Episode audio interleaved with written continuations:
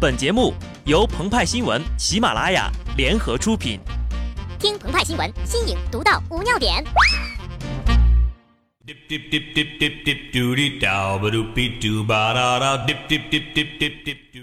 本文章转自澎湃新闻、澎湃联播，听众朋友们，大家好，我是机智的小布。这两天呀，脸书的创始人扎克伯格，他的状态应该是笑得合不拢嘴了，倒不是因为突如其来的巨大流量。而是一瞬间就有了数不清的表情包和段子呀，尤其汉语八级的他理解起来根本不成问题。与之形成鲜明对比的是新浪微博，他们计划把字数限制从现有的一百四十字扩大到两千字。这不快过年了吗？逗个消息让大伙儿兴奋一下。谁知道晚上七点多打开微博一看，哎，人呢？快来我下面发表情包啊！同样欲哭无泪的还有乐视。近日，《太子妃升职记》等网络剧因涉及血腥暴力、色情粗俗、封建迷信，被通知下线或整改。前有武媚娘，后有太子妃，管你倾城有几许，粉丝有几多，一声令下，皆是一场梦来一场空。那一刻，贾老板大概体会到了一丝王总的心情吧。那么现在问题来了。剩下的还没有追完的剧情，网友们该上哪儿看去呢？此时此刻，人们又想起了那个拥有亿万宅男簇拥的网快播新。有句话他从未在庭上说过，但是知道的人都会趋之若鹜。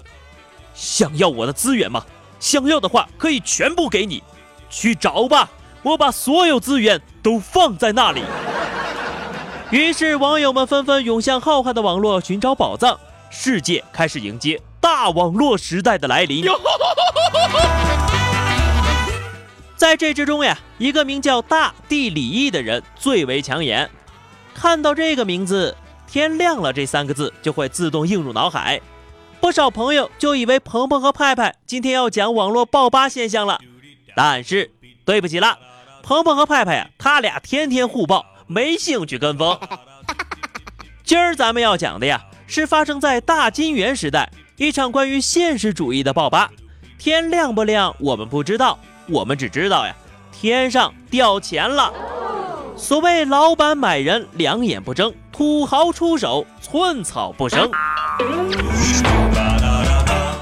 先来看看江苏苏宁足球俱乐部，你也可以叫它江苏瑞星杀毒俱乐部。先是吐槽的埃托奥爆出接受苏宁报价，转会费约一千万欧元。随后有消息称呀，国米的瓜林已经接受了苏宁的合同，转会费约一千八百万欧元，年薪七千万欧元。另外啊，苏宁还向罗马报价一千万欧元，并提供给热尔维尼奥八百万欧元的年薪。英国媒体报道，苏宁准备出价一千万英镑求购曼城的亚亚图雷，周薪二十三万英镑。当然了，还少不了阿德里亚诺。这位 AC 米兰的前锋发推庆祝自己加盟了江苏，人也到了中国，受到了热烈的欢迎。但是最后谈判破裂，夫子庙秦淮河，紫金山莫愁湖一日游。而他出发之前，竟然已经跟队友告别过了，那不带特产回去都不好意思呀。据说呢，小伙子是来了之后呀，发现没法上推特，就有点不乐意了。也有消息表示。苏宁电器的售后服务特别好，七天无理由退货。于是呢，就给大家展示了一下。只是可惜了小伙子呀，不知道谁给报的来回的火车票呢？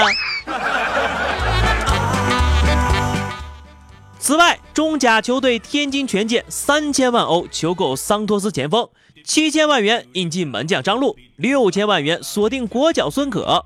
加上今天上港队以一千八百五十万欧元引进恒大的埃尔克森，鹏鹏他就逐渐摸出了一个规律：恒大爱买八甲的，江苏爱买意甲的，申花爱买蓝军的，上港爱买恒大的，权健只买最贵的。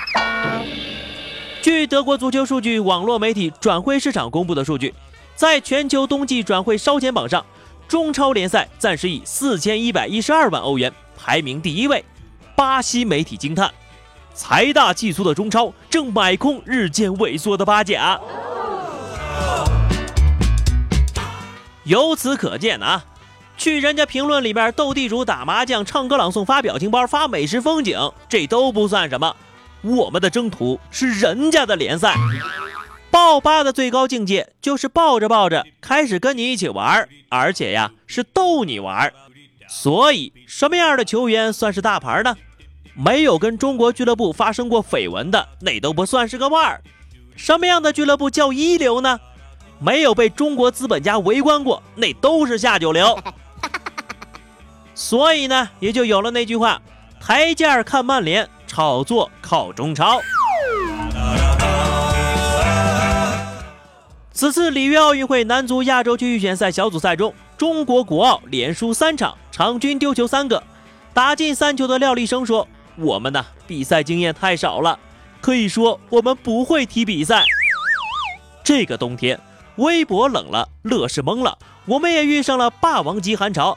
可专家非要说这是个暖冬，也许是因为冬季转会窗口上的点钞机太过火热，点燃了整个冬天呢。”可无论中国足球的未来，他却连一丝一毫都无法照亮。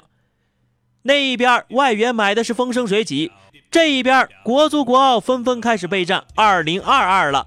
这大概呀就是传说中的抱人家的吧，让自家球员球迷都无疤可报，最后自爆。好的，那么以上就是本期节目的全部内容了。更多新鲜资讯，敬请关注喜马拉雅澎湃新闻。下期节目我们再见吧，拜拜。